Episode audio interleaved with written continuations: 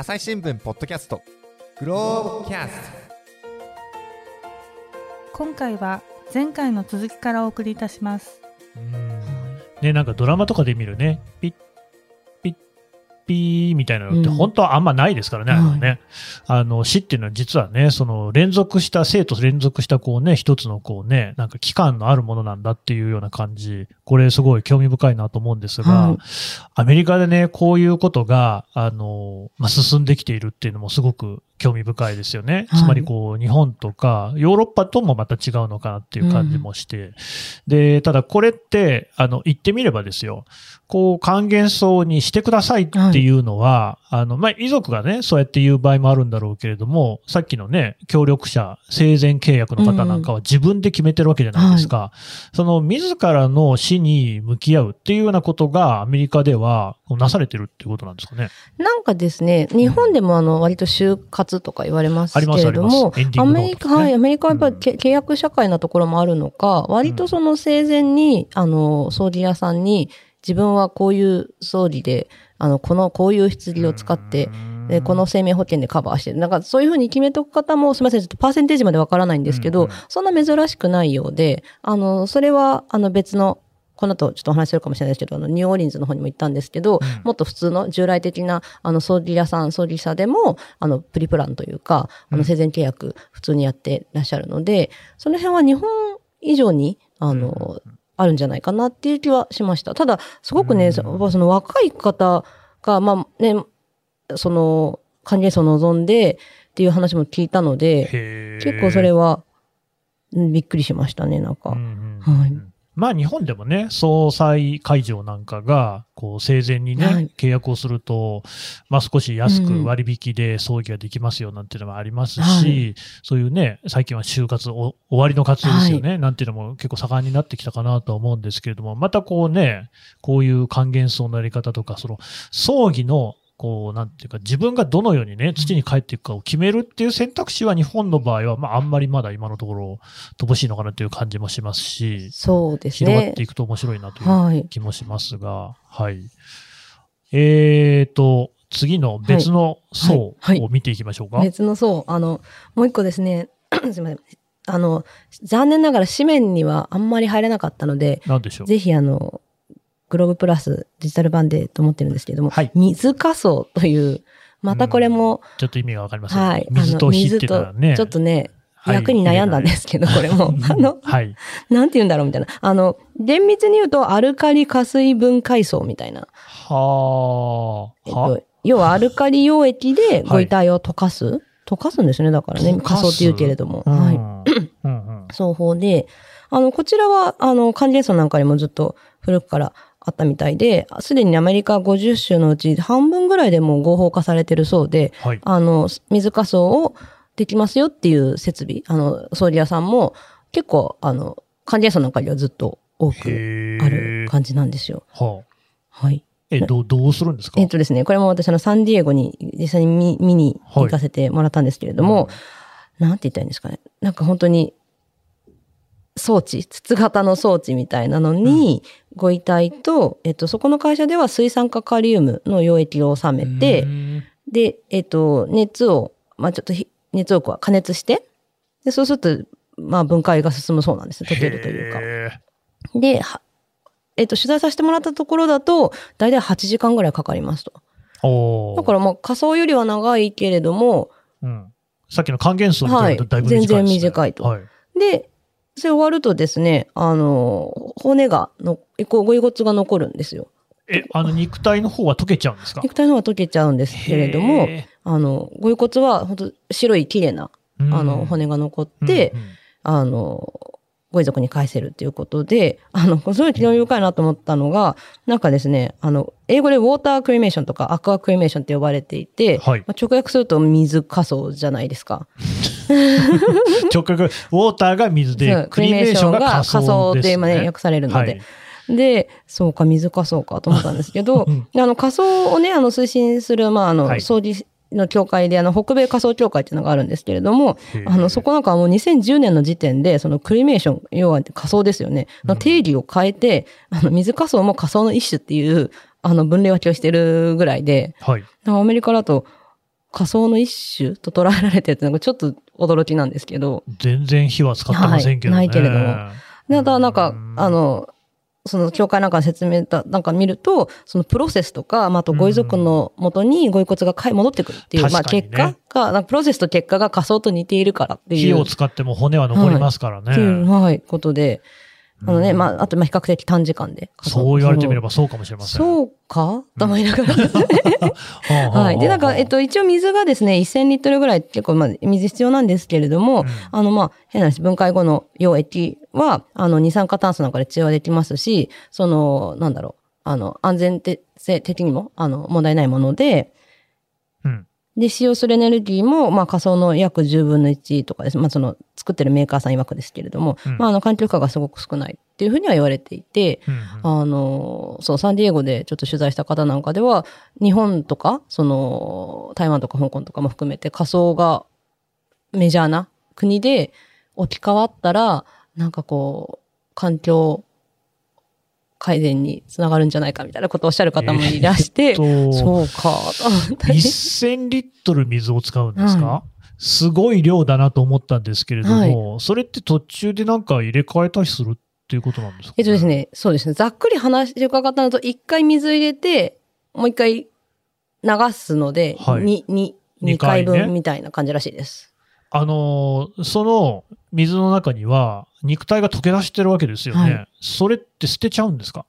一応、あの、なんていうんですかね、安全性的には問題ないと。で、そこ、そこをやっぱりすごく気にする方もいて、安全は多分問題ないんだろうと思うけど、肉体がそこい流れちゃうんだそうなんです。なんか結構それで、あの、反対されるところとか、あと、その、私、そのカリフォルニア州のサンディエゴに取材行ったんですけど、はい。地域によっては、その、下水、やっぱ水少ないところなんかだと、下水処理して飲料水に飲用しているところなんかもあるそうなので、そういう地域だとダメだった。あの、その水かさの装置入れられなかったりとかいやーまあ多分心情的な問題ですけどね。いやいや、はい考えてみれば、別にそんなに不思議なことじゃないのかもしれませんよね。水に帰っていくって、その川に流れて、海に流れてだったら、別にそれはそれでいいような気もしますもんね。なんかですね、割とこう、うんこういうし、あの、自然に優しい奏法を進めてる方とか、そういう、なんだ活動されてる方なんかの話を聞くと、あの、確かにギョッとされるかもしれない、水に溶けてってなるとギョッとするかもしれないけれども、まあよく考えたら仮想だって煙の中には、まあ、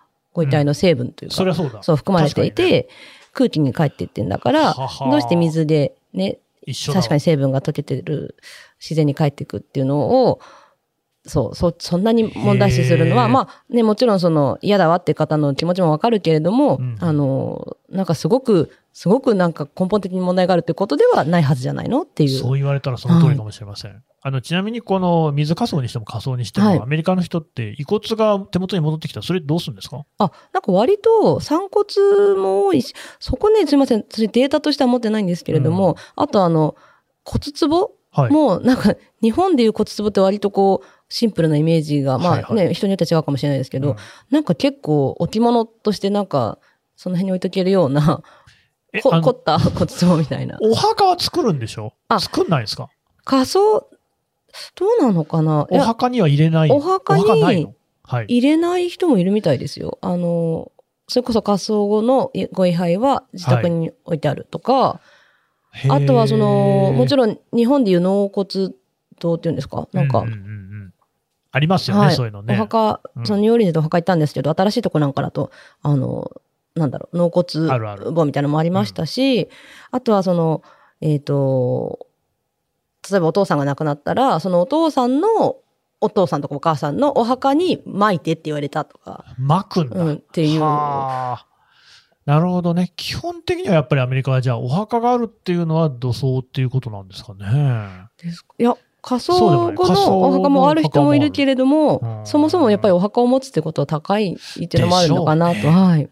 なるほど。じゃあお墓を持たないっていうことも考えられるわけですね。ですかねへえ、面白いですね、はいそのね。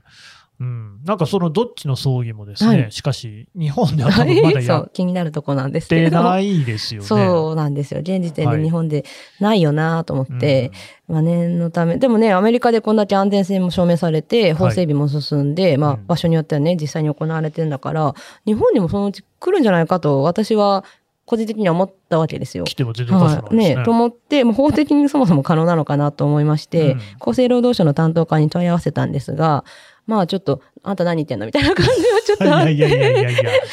い や取材ですからね。うんいや、いや向こうがね、向こうが、あなあんた何言ってんですかあのすごく丁寧に対応していただいたんですけれども、はいはいあの、で、こちらもあのね、水仮想はこういう、こここうで、とか、あのかうん還元層って訳していいかわからないんですけど、こここういう双方でどどうですかねって伺ったら、うんまあそもそも今、日本でね、その、えっ、と、こういったそ双双層の、双方っていうんですかね、を、あの、決めているのは、あの、墓地埋葬法っていうのがあるんですけれども、あの、基本的に埋葬と仮葬を前提としていると、そもそも。うんで、仮想もちゃんと定義もされていて、法律の中で。で火で焼くと。はだから水仮想はまあ、これは溶かすですよね。って言われて、あーはいはいそうですよね、みたいな感じで、ちょっと難しいんじゃないかなと。難しいはい。で、えっ、と、関連層の方は、なんか担当者の方もそれを考えてくださって、うんあの、ただ埋葬がですね、墓地埋葬で土中に埋めると書いてあるそうなんですよ。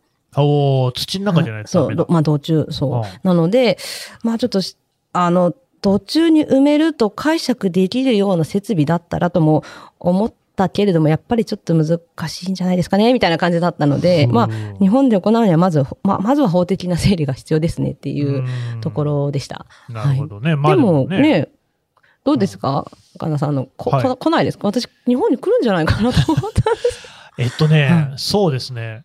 いや、だってそのワシントン州にしてもですよ、はい。州法を変えたっていうことですから、法律は別に変えることができますから、うん、全然できるんじゃないかなと思うのは、結局こう今、日本もお墓問題っていうのはずっとありますよね。それこそお墓じまいをしたいなんていう話も聞くぐらいで、そこにはこう、やっぱり家制度ってのはこう絡みついてるところがある。つまり、自分が、あの、うん、次男であった場合にはそのお墓に入れないであるとか、あるいはその嫁に出た場合、うん。婿もそうですけれども、これはそのおお家のお墓に入れないとかっていう、その向こうの家にお前は行ったんだからね、うん的なやつですよね。で、それが普通だったわけですけれども、今家族の形多様化する中で、そんな人ばっかりでもない、まああるいはシングルの人もいるっていう状況の中でですね、葬儀の形、あるいは埋葬の形っていうのも当然多様性が求められてると思うんですよね。はい。だって僕も別に墓に入りたいと思わないもん。うん。原さんどうですか？私もあんまり思わないかな。いや、還元層とかいいんじゃないかなと思う。ねえ、自分がなんか土になってね、お花が咲くとしたらこれは結構な話じゃないですか。はい。うん。あとその自分のね、体がこう水に溶けていって、なんか海とかにね、流れ出すっていうのもなかなかこう、いい感じしますけどね。ねえ、なんかそんなに、ねもしか、ね、人によっては、もう、もう生理的に絶対無理って方もいらっしゃると思いますけど、うんあの、いよいよいいんじゃないって方も一定数いらっしゃるんじゃないかなと思いますね。ねえ。うんまあ、ちょっとそのね、日本でのこう動向にもこう期待したいし、こうれ、ビジネスにもなるってことですよね。そうですよねって気はちょっとしました。なんか、うんあの、それこそ、グローブ紙面、つい先日発行されたんですけれども、はい。あの、読者アンケートなんかもいただいていて、結構私も還元層いいなと思いましたって声もあったり、したのでうんね、ただ、あの、すごくアメリカでもやっぱりその法律変えるのはすごく大変だったそうなので、まあどうまあ、やっぱり日本でも、あの、特にね、やっぱりどうしてもこう、ん常日頃話題に上るような話じゃね、ないじゃないですか。うんないけど、でも必ずみんなお世話になってる葬儀業界だと思うんですが、うんなので、なかなかね、やっぱり、あの、変化が起きにくい傾向はあるのよとアメリカの葬儀業界の方なんかはおっしゃっていたので、なるほど。やっぱりあの、なかなか法律変えたいって大変だと思うんですけれども、まあ、変化は起こるんじゃないかなと。そうですね。はいい、。や、この死っていうものに対する意識、向き合い方も、日本においても、ここ数年でだいぶいろいろ変わってきたんじゃないかなと私は思ってるんですけどね。は少なくともその死がタブーであるっていうような風潮っていうのはだいぶ薄れたかなという気がしますね。そうですよね。さっきのエンディングノートとか、うんそうなんね、ですよね就活とかもそうだと思うんですけど。むしろこの前向きに死を迎えようっていうような意識もだいぶ高まってきていて、その中にはね、居続けられそうな感じもしますが、はいちょっとアメリカに戻りましょうか。そうしましょうか。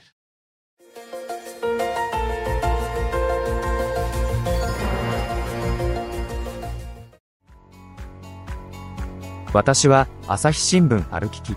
人工音声が伝える速報ニュースのポッドキャストです。通勤中でも、お料理中でも、運動中でも、趣味の作業中でも、何かしながら最新のニュースをフォローできます。あなたの知りたいニュースどこででも、朝日新聞ある聞き。たった数分で今日のニュースをまとめ聞き。あの、そう、さっきのお話だと、土葬から仮想へっていう、そういう変化の動きがあるんですよね。そうですね。あの、うんすごいびっくりしました。私も調べてみると、何ですか？1970年にはうん4.5っていう場でほぼだから5%以下だったんですよ。アメリカの全米の仮想率。仮想が？仮想、仮想5%以下5%。1970年ですけど。さっき6割とか言ってましたよね。はい。それがギュイーンと90年にうん17%まで上がっ上がってって、それでも少ないですよね。ギュイーンと。はい。で、うん2010年に40%。うんで、2016年なんですよ、5割超えたのは。つい割と最近。本当ですねはい。で、へー。21年かな？が57.5%、まあもうすぐ6割っていうところだったので、あの本当に、うん、き急激にと言っていいんじゃないかしらと思うんですけれども、2000年超えたぐらいからまどんどん上がってきんですかね。上がってると。うん。で、まあね、さっきもちょっと言ったんですけど、州の、州によっての差もすごく大きくって、うん。あの、ネバダ州なんか8割超えてるんですけど、あネバダなんですか、そのはい8割超えて。一。トップは、あの、パーセンテージとネバダなんですけど、はい。で、低い州で行くと、あの、ミシシッピ、アラバマ、ケンタッキー、ルイジアナとですね、まあ、南部の保守的な、州ですよね。はあはあはあ。それネバダってどこにある州でしたっあけ、ネバダは、えっ、と、うん。北？えー、西、西の方です。西？の方？ざっくりしてますけれど西、だワシントン、はい。カリフォルニア。カ、リフォルニア、え、ワシントンの下何、何州でしたっけ？ワシントンの下はカリフォルニアでしたっけ、うんコロラド？デンバーでしょ、それ。中西部じゃないですか、それは。あれ？ちょっとすいません。ちょっと、べアメリカ地図持ってくればよかった。シアトルがあるのはワシントン州はいワシントン州です。かあの、カナダ国境一番近い州ですよね。はいはいはいはいはい。西側の。え、で、えっ、と、ネバダ州、はいネバダ州ってラスベガスあるんはい、ですか、そこです。そこですああ、わかった。じゃあカリフォルニアの隣だ。ですよね。そうです、はいそうです。ああ、じゃあまあ確かに、割とリベラル。リベラル色の強そうな地域ですね。はい、ですです。へえ、で、南部のその保守的な地域。はい。そうですね。見ると、一番低い。いですね、えっ、と、ミシシッピなんかだとまだ30%いってないんですよね。29%。おお少ない。で、私のその友達の出身のアラバマも35%いってないので、うんまあやっぱりまだ土葬が主流ですし。3割前後ですね3割前後ですね。うんで、私伺ったのは、あと、ルイジアナ州のニューオーリンズ、あの、ジャズ発祥の地はいはいでね、はいはい有名なんですけれども、伺ったんですが、ルイジアナ州もまだ40%いってないので。あの、やっぱり、あの、比較的保守的な地域で、うんあ、の、なんかちょっとそっちの方でも仮想があ増えつつあるっていうのはちょっと見てみたいなと思って、うんえーニューオーリンズに、えー行ってきましたというところなんですけれども、ね。はい。はい。で、えっ、と、ニューオーリンズね、あの、ジャズなんかのイメージあると思うんですけれども、バーボンストリートね。はい。はい。あの、なんだろう。いろんな文化、そのフランス領だったりスペイン領だった時代もあありましたし、あの、南部文化が残っていて、うんあとカトリックの方が、えっ、と、ニューオーリンズ一帯、あの辺のちょっとま周りも含めてなんですけれども、4割ぐらい占めてるので、アメリカにしてはやっぱり、あの、カトリックの比率も高くて、ですね。カトリックの方が、あの、さっきもちょっとちらっと言ったんですけど、1960年代までは、あの、仮装禁止していたので、うんうんやっぱりあの、土葬の好む傾向が、あの、あるんですけれども、うん。でそういった中で、あの、1883年かな、創業の黒人、えっとね、アメリカで一番じゃないけれども、最も古い黒人経営葬儀社の一つですって、結構、まあ古い、要は老舗のあの葬儀社のシャーボネーラバット葬儀社にちょっと取材させていただいたんですけれども、はい。はい。で、えっとですね、あの、いろいろさっきからデータ出してる、あの、全米葬儀師協会とか、北米仮想協会とか、うん。一応、毎年、あの、仮想率、土葬率出してるんですけど、うん。あんまりね、人種別とか、あの、宗教別のデータがないんですね。うんけど、まあ、その、なので、あくまでも、この、ルイス・シャーボネ3世って83歳かな、の、あの、代表、社長さんの、あ、この黒人経営葬儀社の社長さん社長さん。あの、3世なんですね。3世。で4代目社代表らしいんですけれども、があの、取材、インタビューを応じてくださったんですが、うん。あの、まあ、彼の経験と、あの、まあ、彼の周りで、まあ、あくまでもってことですけれども、まあニューオーリンズなんかだと、まあ、一般的にそのブラックコミュニティの方が、あの、仮想率はさらに低い傾向があるんですよと。そうやっぱり好む方がほうほうほうほう方が多いんですと。で、ただ、あの、ニューオーリンズで一つ大きなきっかけになったのは、2005年にですね、あの、壊滅的な被害をもたらしたハリケーンカトリーナ。カトリーはいナありましたね。ありましたよね。はい。はいなんか市街地の8割近くが浸水して、あの市民もの半分近くがもう市外に避難をこう余儀なくされちゃったっていうことで、うんあの時にすごくね、もちろん亡くなった方も多かったですし、もう人もたくさん避難せざるを得ない状況になっていて、うんで、その時にやっぱ土葬ってね、人手が必要なんだっていうことをおっしゃってたんですね。うんやっぱりあの、墓掘る人も必要ですし、まあ、運ぶ人も必要ですし、うんで、まあ、町が浸水してて埋葬場所もないし、あの、え土葬のための人員もいないし、でそもそもご葬儀に集まるこう親族とか友人ももう遠くに避難しちゃっていなくて、そうでしょうはい。ね。ってなったので、あの、一旦じ時間的猶予をくれる、こう仮装を選んで、あの、少し落ち着いてから、あの、追悼式って形で、おご葬儀というか、集まって、あの、個人を忍ぶ会を開くっていうような人が増えたんですってことはおっしゃっていて、っ仮想の方が時間的に猶予があるんですか、ていうふうにおっしゃってましたね。やっぱり土葬だと、うんなんだろ埋めなきゃいけう、ませんよね。埋めなきゃいけないのに、こう、ね、やっぱある程度、あるじゃないですか。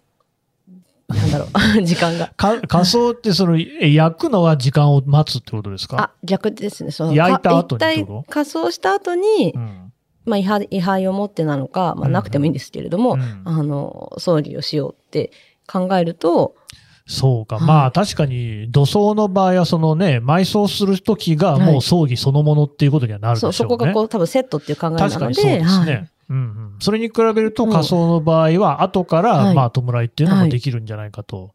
まあと確かにね。いう考えみたいです。はい。うんうんで、なので、その、えっ、と、カトリーナの時に、あの、ぐっと仮想が増えたし、あとは僕、こうんあのかコロナのパンデミックでも、やっぱりその、ひ葬儀に人々が集まれないということで、一旦仮装にして、はい。あの、コロナ収まったら、あの、追悼式しましょうっていう方も増えましたねっていうふうにはおっしゃってました。うんうんうんなるほど。じゃあ、はいそういうニューオーリンズのような南部でも、まあ少しずつ仮想率が高くなってきているとはい。いうことですかね。そうですね。なんかすごくね、その、やっぱり世代によっても考え方だいぶ違うんだろうなっていうのあは、すごく思いまして、あの、シャーボネーさんご自身も、もう83歳の、もう全然お元気な、ビシッとされた方だったんですけれども、あの、の言葉がすごく印象的で、あの、シャーボネーさんが、ね、ご両親ももちろん家族経営の葬儀者だったので、葬儀屋さんだったんですけれども、また自分のね、両親の世代は仮装なんてもう考えもしなかったと。うんで、自分の今83かな ?80 代の方なんですけど、自分の世代ももう大半が土葬を望んでいて、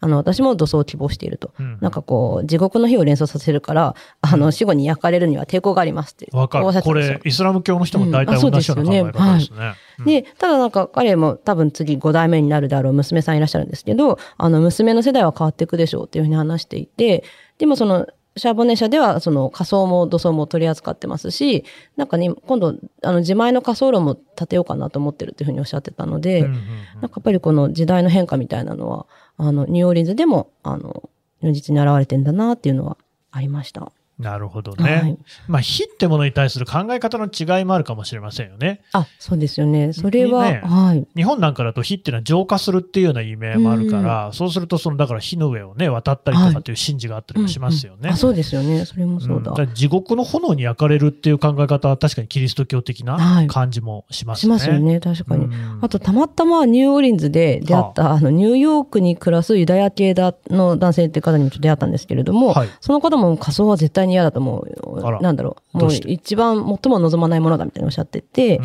なんかその方を伺うと、そのヨーロッパにルーツがあって、うん。あの、ホロコーストで多くのユダヤ人が殺害されて、こう焼かれたことを思い起こさせるから、ね。絶対に仮装は嫌なんですと。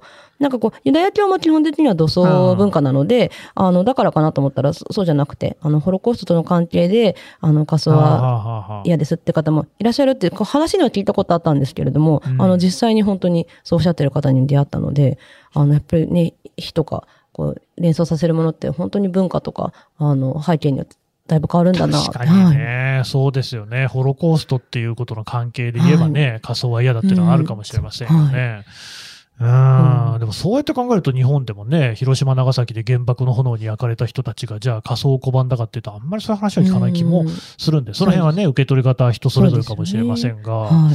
でもじゃあ、そういう仮想が嫌だっていう人も、はい。さっきの還元層とか水化層だったら良さそうじゃないですか、そうなんですよ。なんかその水かその取材なんかでも、あの、すごく、これは、かあ、まあどっちでもいいんですけど、はい。あの、多分締約ないので、はい。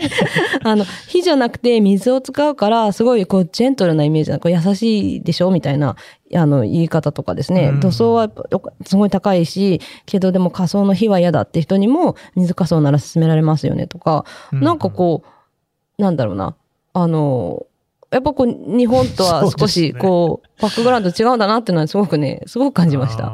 まあ、水が優しいかっていうそうとね、なんですよ。なんとなくやっぱり我々の中だと水の水死っていうのがありますけれどもね、はすごく苦しいんだろうなっていう感じもしますし、それを水に優しいっていう気持ちはあんまりね津波とかの被害、うん浸水の被害とか見てちょっとあんまりないかもしれないですけど、まあそれはね、はい。人それぞれ考えなんでしょうが。なかなか本当に、あの、奥に変わればいろいろ違うんだなっていうのは感じました。で、まあ、ここまでの話聞いてですよ。はいはいまあ、この私もいろいろなね、えー葬儀、こう、他の葬儀を考えてみたいっていう人も日本にもいるだろうと思うんです。ところが、まあ、さっきの厚労省の話ではですね、まあ、県もほろろですよね。まあ、今んとこダメですよって話じゃないですか。難しいでしょうと。これ、日本で、はいじゃあ仮葬以外のね、はいえー葬儀をしようと思ったら何か選択肢はあるんでしょうか？えっとですね、仮想、あ、仮想と今日本では仮想と土葬が可能なんですね、そもそも。あしかできないんだもん、そもそも。あと、えっ、と、すんごく例外的に水槽も法律ではなんかね、条件がすごくあってあるんですけど、まあでも普通の人はないですね。なのであの、仮想か土葬とかまあ埋葬。じゃあ、お墓に入んないっていう選択肢はありますか、あ、ただそうですね、仮想後の遺骨ご遺骨をどうするかっていうのは、うん結構あの、今、いろんな選択肢が広がってきてるんじゃないかなとは思いましと言いて、ますと。はい。うん一つはその、ね、まあ、最近よく聞くかしらどうかわかんないけど、あの、散散骨散骨、はい、散骨ですね。骨を散らす。あのはい、散らす。うんあの、あってですね、えっ、と、今回この1991年に初めて公に散骨を行ったとされる、あの NPO 法人に、あの、早々の字を進める会っていう会があるんですけれども、そちらにちょっと取材させていただいて、はい。あの、その会で朝日新聞ポッドキャスト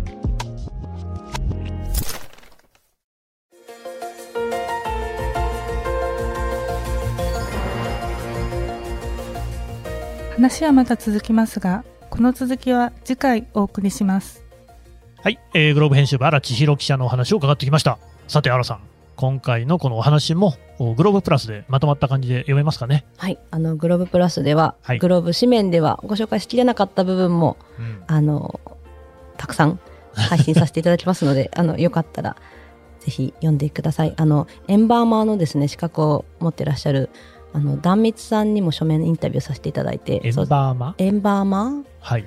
あのエン、エンバーミングするエンバーマーですね。は。はい、の資格持ってらっしゃるそうなんですよエ。ンバーミングするってどういうことですあか、あの、ご遺体の、あの、保全。ということですね。はいそうなんですよね。はえーで、これなんか紙面に載ってないものがグローブプラスだけで読めると。はい、ご紹介させていただく予定なので、しかもなんと朝日新聞デジタルと違って無料で読めるということですからねですちょっとぜひ素晴らしいはい読んでいただけたら幸いです。これね、ポッドキャストの概要欄から記事へのリンク貼っておこうと思いますので、お読みいただければ幸いです。アラさんどうもありがとうございました。ありがとうございました。はい、えー最後まで聞いていただきましてどうもありがとうございます。えー朝日新聞ポッドキャストですね、今後もね、末永く続けていきたいなと思っておりまして、そのためにはね、皆さんができることありますね。